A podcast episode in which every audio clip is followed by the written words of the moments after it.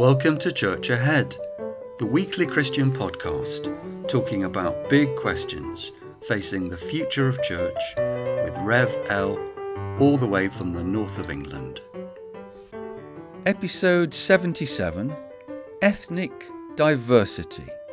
Our big question for today, what do black Christians want from church? This is our final week talking about the church crawl from the twenty-fifth of June twenty twenty-three.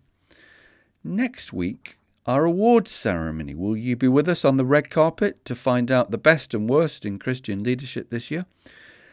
And we'll finish the season on the fifteenth of December with a Christmas message. So, finishing the church crawl, last week we looked more closely at our first stop, Audacious Church. Let's start off today at our middle point, Manchester Cathedral, Church of England. There are some wonderful stained glass windows. Under the healing window are five words. The first one is diversity, and we're looking today at ethnic diversity. When I visit a church, I often come away with one worshipper in my mind's eye.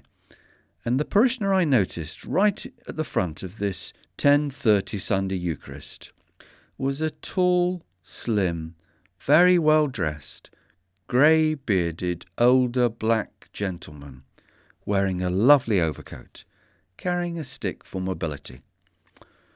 Although the choir and clergy were all white, and I would estimate more than ten percent of the congregation were people of African heritage, and a smaller number of Asian people, perhaps about eighty percent, were white. I am white. So how diverse is Manchester Cathedral? Well, I suspect that if you compare it with many English cathedrals around the country, you would say, yes, it's pretty diverse. Although the clergy on parade at this service were white, Dean Rogers Govinda is ethnically black. Yes, the first black cathedral dean in this country. And their most recent clergy appointment is a woman of mixed race. I've been to enough rural churches where the congregation were one hundred percent white to know that Manchester Cathedral is relatively diverse within its Church of England context.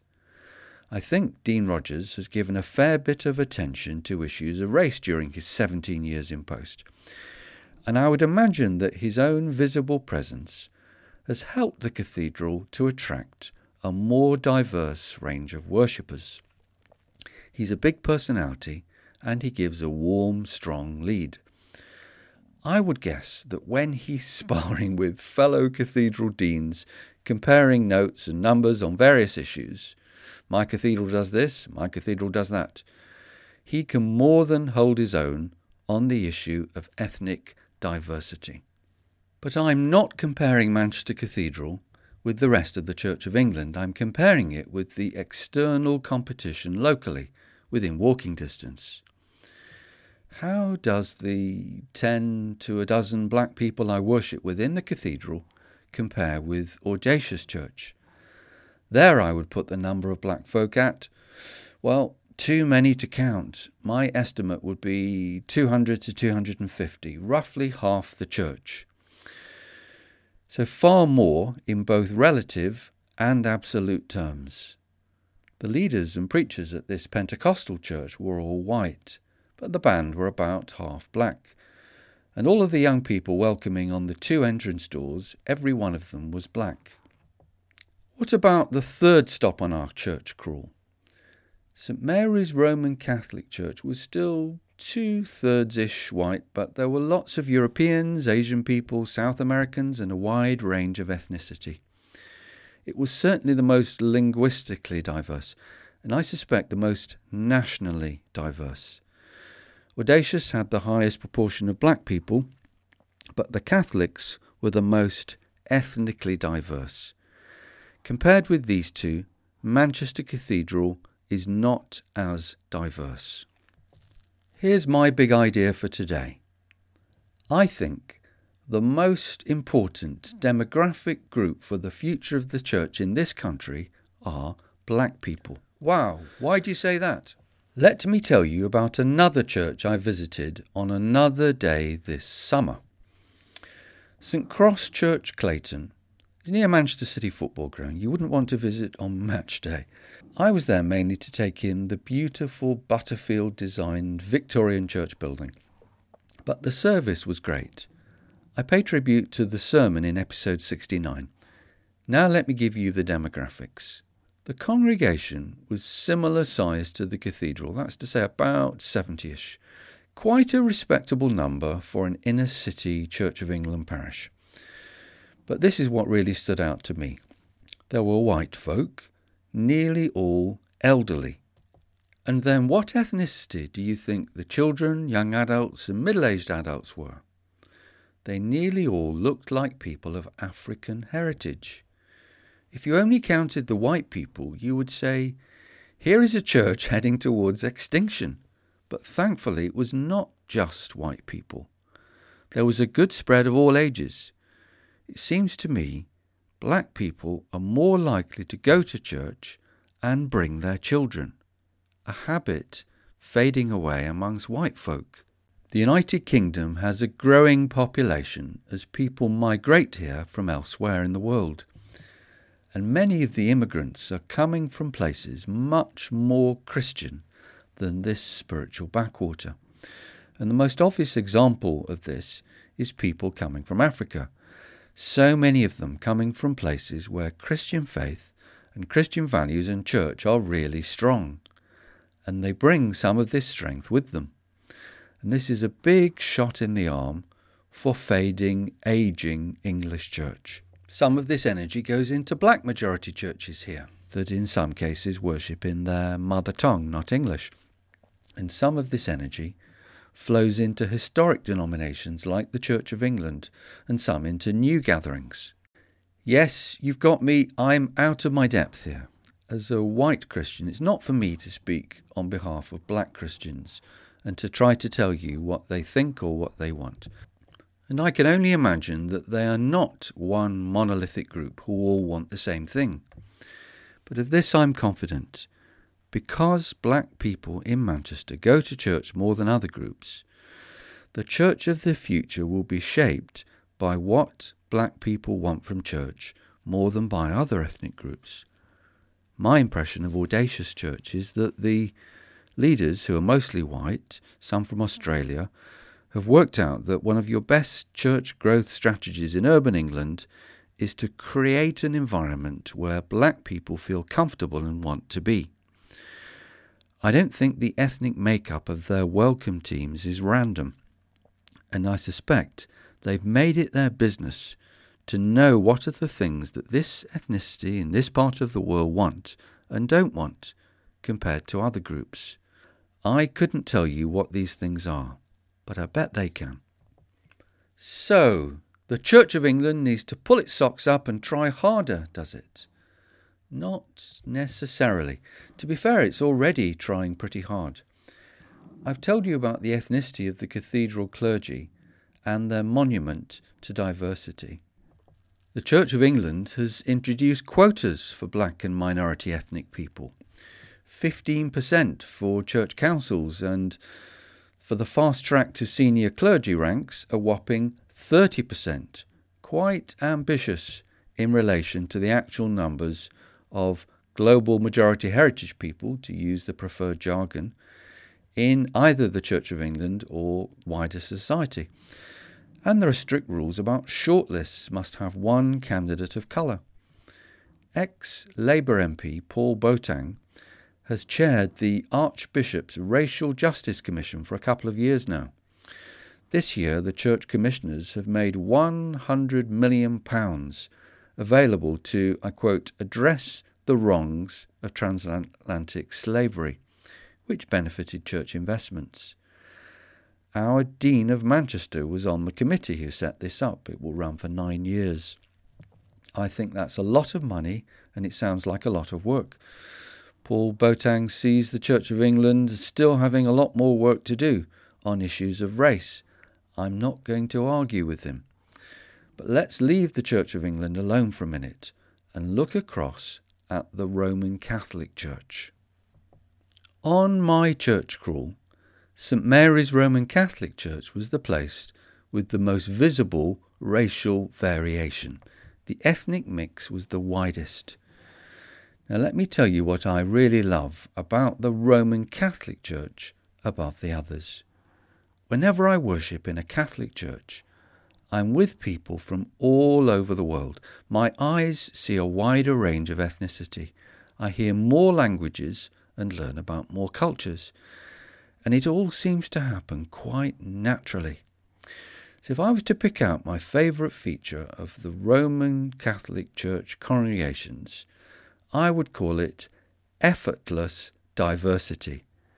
This is the most global church, and at the local level it feels like a gathering of all nations. They don't have to try that hard. The diversity just flows from being worldwide. The more modest diversity of the Church of England is anything but effortless.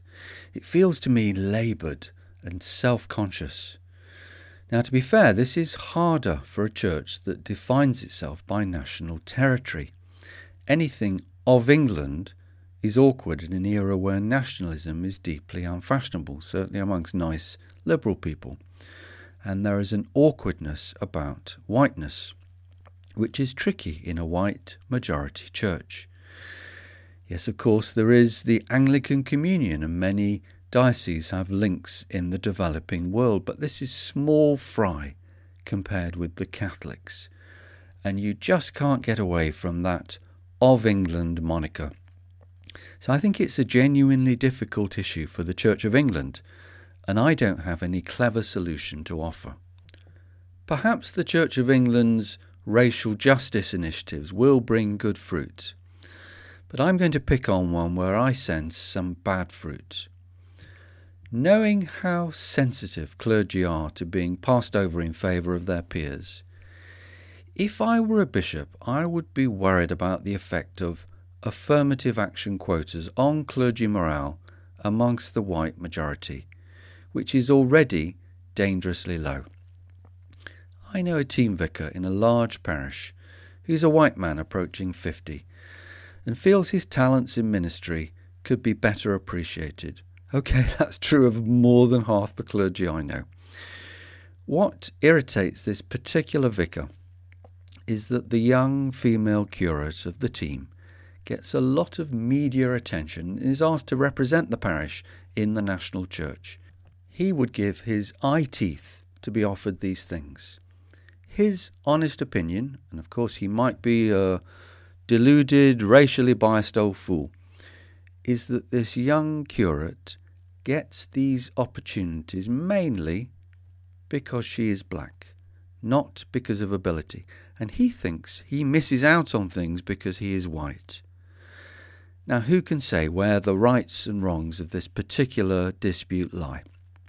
What I'm saying is that in a church with fragile clergy morale, fast-tracking one group of people because of their race will affect the motivation of others, and there will be some resentment. Every British institution wants to woo black people, and given the interest black people show in church, it makes sense that all British churches want more black people. Many churches are well aware of the howler they made in discouraging the Windrush generation from coming to church in the early post-war period. Not many would make that mistake today. I suspect the leadership of all three of the churches on our church crawl. If you ask them, would you like more black people? All three would say, yes, please. But they're going about it in different ways. I can't help comparing it to a young adult trying to woo someone in an affair of their heart. They all want the black worshipper to say, I love you. But I wonder if the Church of England is like an over-desperate teenager trying a bit too hard. Whilst subtlety is not Audacious' most obvious virtue, but on this issue, it seems to have a more subtle and effective strategy, more numerically successful. But the prize has got to go to the coolest suitor, who is the Roman Catholic Church, who seem to woo people of all colours, without breaking a sweat. Yes, I love the Roman Catholic Church's effortless diversity. Final thought. I predict that in the future many important issues in English church life will be shaped by black people talking to black people. So I can't help imagining a conversation between some of the black Christians across the boundaries of our church crawl. A very vivid memory of Audacious for me, sat on the front row, was the second row, where mainly black women in their forties sat with their children. They absolutely loved the worship and were purring like cats with the cream. And so I picture them in a conversation with the Dean of Manchester. And let's say they meet him without realising he's one of the highest ranking black church leaders in this country, because I'm sure they'd be proud of him, rightly so, and perhaps def- deferential. And the good-natured dialogue I hear goes something like this. He says, "Come to the cathedral, sisters, and join the battle for racial justice whilst enjoying beautiful worship." And they say, "Come to Audacious, brother, and join a well-run church that puts on services our children will come to."